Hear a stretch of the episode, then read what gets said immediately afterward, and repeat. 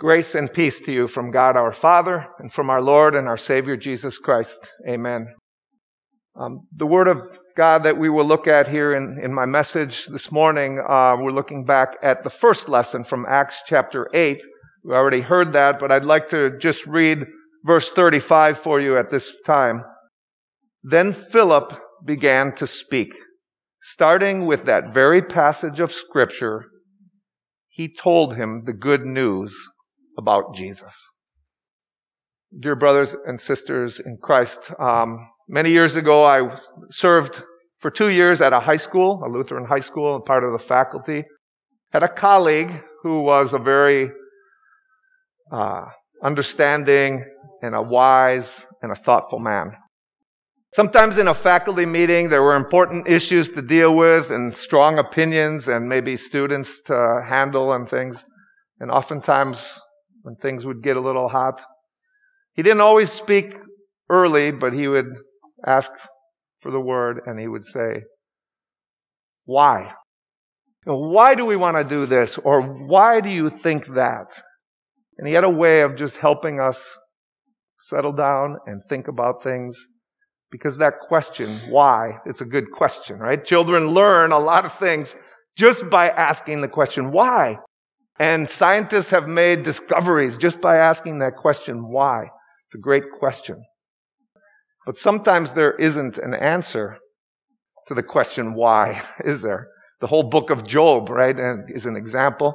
But, I mean, think about uh, maybe some other real life example. A tornado comes through a town in Oklahoma or wildfire spread in California. One home is completely destroyed and the other next to it is left standing without any damage. Why? Why this one and why not that one? Sometimes there's no answer to that question. There is a question, maybe you've heard it, maybe it's a kind of a spiritual question, a religious question, a theological question. Why some and not others? Right? Why are some saved and why are others not saved? Why are people saved? You guys know the Bible is clear. Because of God's grace, right? And through Jesus, through faith in Jesus, but by God's grace. Why will some people perish? The Bible also says because of their own sin, but more importantly, because of a lack of faith. Where there's not faith in Jesus, there cannot be eternal life. And God in the Bible just kind of puts these two truths, answers to this question, why? He puts them both there in the Bible and really doesn't try to force them to make sense to our way of thinking, right? You just, why are some saved? If someone is saved, glory to God. If someone perishes, it's not God's fault or because God chose that. It's really one's own fault. The answer is not necessarily logical, but it's biblical. Those two answers. But why? Why? Why this man or that man? That foreigner? That African man? Right? Why did God bring him into the fold? Why did God give him faith? Why did God connect him to, to Jesus, give him salvation, and make him one of God's people? The answer is clearly purely grace. Right? But the question I want to ask you and I want to think about here as we go back and think about that lesson of Philip with the Ethiopian eunuch. Not so much why, but how. How did God save that, Ethi- that Ethiopian eunuch? The book of Acts, uh, from which this section uh, that I've read already and that we're looking at, the book of Acts is really a continuation of the story about Jesus after his ascension. It's really the story about Jesus' church. And in a couple weeks, we're going to celebrate that familiar story of how it all began, we might say, on Pentecost Sunday, where the Holy Spirit was poured out. And you remember the final result. 3,000 people came to faith on that one day.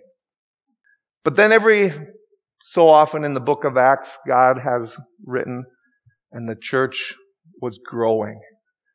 And the word was spreading. And the number of those being saved was always growing. God was adding to his church. Philip, who we're going to think about again, who we heard in that lesson, he was one of those um, elders or deacons that were chosen in Acts chapter 6 to sort of help out now that the word was spreading and there was work to be done. And he had gone up to Samaria to begin to preach. Just according to the plan that Jesus had told his disciples. Remember, you're going to be witnesses in Jerusalem and then in Judea and then Samaria and then to the ends of the earth. Okay? Philip was having great success up there in Samaria. People were listening. People were believing. So much so that other disciples went up to help with all the work. And then suddenly God came to Philip and said, no, leave this and go on a de- deserted road, road that leads, leads to the south from Jerusalem towards Gaza. Deserted area. Why? Because there's this one man. And God is like saying, take notice. And we know how the story, something is about to be happening here. Okay. This one guy is not one of God's people. He's a VIP, first of all. He's an official in the government of Candace. Candace was the term for the queen of Ethiopia. And uh, so this, he was uh, like the secretary or the head of the treasury department in that government there. Country somewhere between, not exactly Ethiopia today, right, but between Egypt and Sudan, somewhere in there. Now back in the day, it was very common for eunuchs, people that were castrated, to be trusted in positions of great authority and responsibility. It was thought that they would be have less distractions, they would have maybe less temptations, and especially as far as serving under a queen. And so here we have this Ethiopian eunuch, VIP. He's also a VRP, we could call him, a very religious person. In fact, he was coming back from Jerusalem where he had gone to worship in the temple. Okay. This is a good reminder that God always wanted to save, wanted all people to be saved, including Gentiles, right? In fact, there was a reason that he put his people in the chosen, in the promised land, right in the middle of the known world there, and why he had his temple built right in the middle, because he always wanted his people, as they rubbed elbows with, and his, and that country, as they rubbed elbows with all the people, he wanted to attract others to the true God, to himself. Okay? And as he blessed them, he was hoping to bring them to himself. We wish we knew more about this Ethiopian eunuch, right? we know that he came to hear somehow about the true God and he wanted to worship in Jerusalem.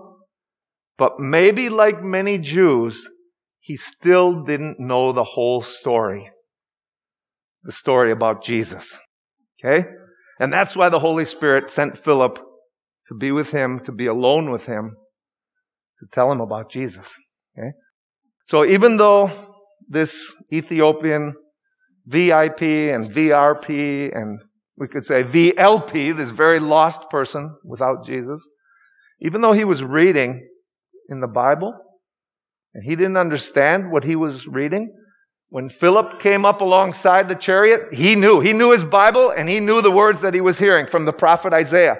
You know, the prophet Isaiah, sometimes he's called the fifth evangelist, right? Matthew, Mark, Luke, and John, but the Old Testament evangelist Isaiah, because of the way that he describes Jesus, his person, his work, sometimes in such great detail.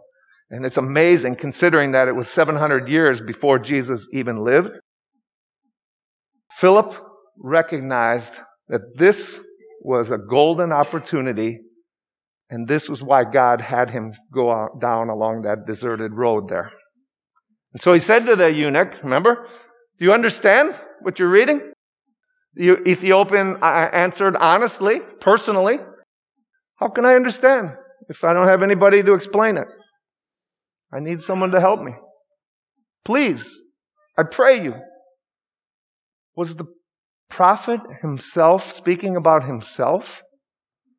Or was he speaking about someone else who was, who suffered injustice and whose life was taken away from him? And you guys understand, right, what, what that passage was referring to and who it was referring to? Let me, let me, uh, before we go on, don't get the wrong impression here. Um, is the Bible difficult to decipher? Is it impossible to understand? Uh, is, is it a big mystery? No. The Bible is clear. It's true, there are some parts that are different than others, and there, but if we have a little difficulty with the Bible, the problem is never with God or what He said. It's maybe culture, it's maybe language, maybe a lot of things, right? The message, though, is clear. Maybe from where he was starting from, right? This Ethiopian had heard about Jesus, but he didn't get the story about Jesus. And so Philip, starting with that portion of the Bible, perfect place to start, told him about Jesus, about who he was, the Son of God, and how he became human, and how he lived a holy life, and how his life was taken, taken from him, not as a tragedy, so much as it was God's plan to pay for the sins of the world, and how he then rose from the dead to guarantee that payment was made, and that Philip talked about heaven and hell, and salvation and eternal life. He talked about Jesus, who's the heart and the core of the Bible. He talked about Jesus, who's the key to understanding the Bible. He talked about Jesus, who is divine, to whom we are connected, and in whom there is life. How long did this class go on? We wish we knew more. We wish we knew how long that was. But Philip apparently had a, plenty of opportunity to talk to him and, pre- and teach him. Because suddenly they were alongside, they saw a body of water. And the Ethiopian said, what's to prevent me from being baptized? Okay. And so they stopped the chariot. Ethiopian asked to be baptized. We don't know how much water that was there, what was applied, or how much of his body, you know, was touched by water. It doesn't matter. Philip carried out just what Jesus had said, go and make disciples, baptizing them and teaching them. And this one man, this Ethiopian eunuch, VIP, VRP, very religious person, and a VLP, very lost person, came to faith in Jesus. Through knowing and believing in Jesus, this man who had no family now had a family of believers he was part of. Maybe had no home or, but now he had a home in heaven. And suddenly, just that quickly, Philip was gone. The Holy Spirit had taken him away. And it says uh, the Ethiopian went on his way rejoicing all the way home, all the way to where he lived, to his country, back to the people that were like him. Some VIPs, maybe others not so VIPs. Some VRPs, religious, others not so religious. But all of them VLPs. And with that rejoicing in his heart by knowing Jesus, whom he met on the road there, I think he told others, don't you?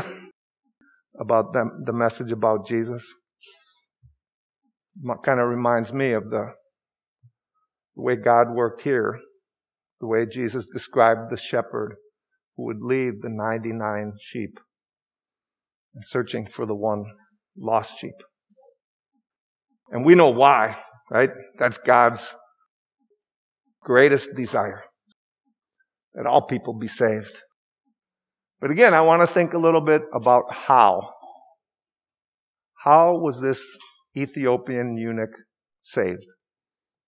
One human being reaching out and connecting with another human being. One believer speaking with one non-believer or not yet believer. Philip speaking to the eunuch, and then the eunuch, imagine, speaking to others. That's why we Christians, we don't just publish Bibles and hand them out for free, right? Although that's a good idea. We don't just put up billboards and hand out tracts. Not a bad idea either. But as we do all that, we also try to speak. We try to connect with people. We try to ask people questions. Find out what kind of VIP or VRP or VLP they might be because we know that's how, that's how God works. Through people. How did God save this Ethiopian eunuch? Through the Word. Through the Bible, right? People can learn a lot of things about God by looking at nature, right? Even the Bible admits that.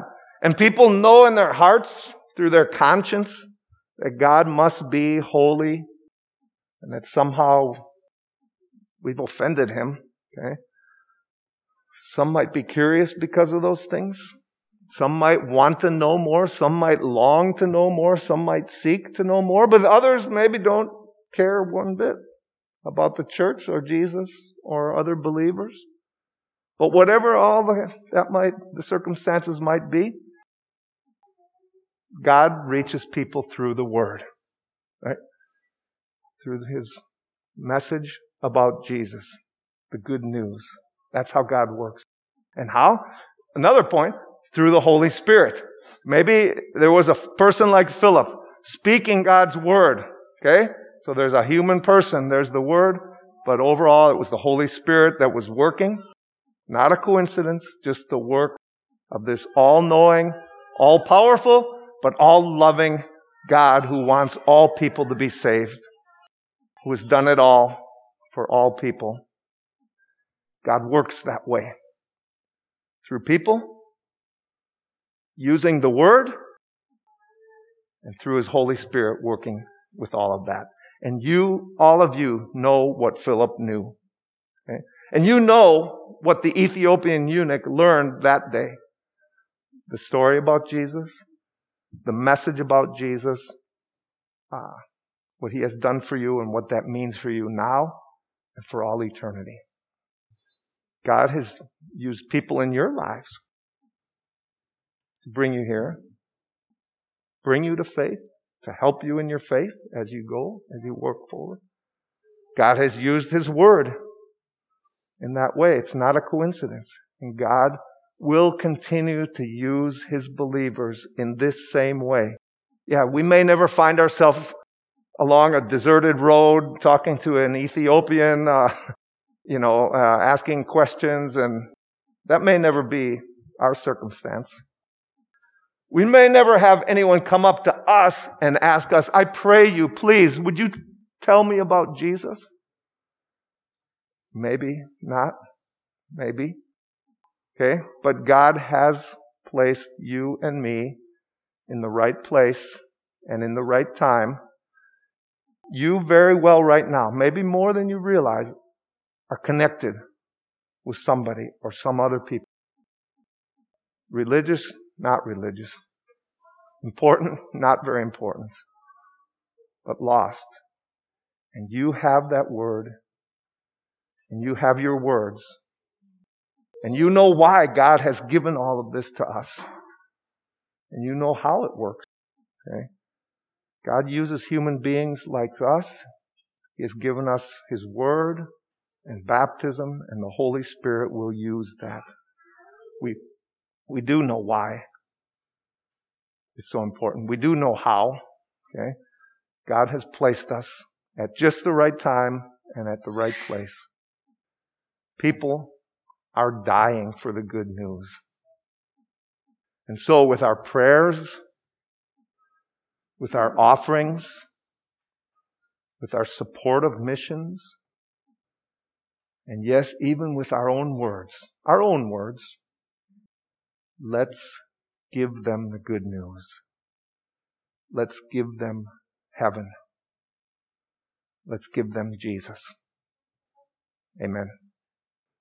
Now may the peace of God, which goes beyond all understanding, may it keep your hearts and your minds through faith in Christ Jesus. Amen.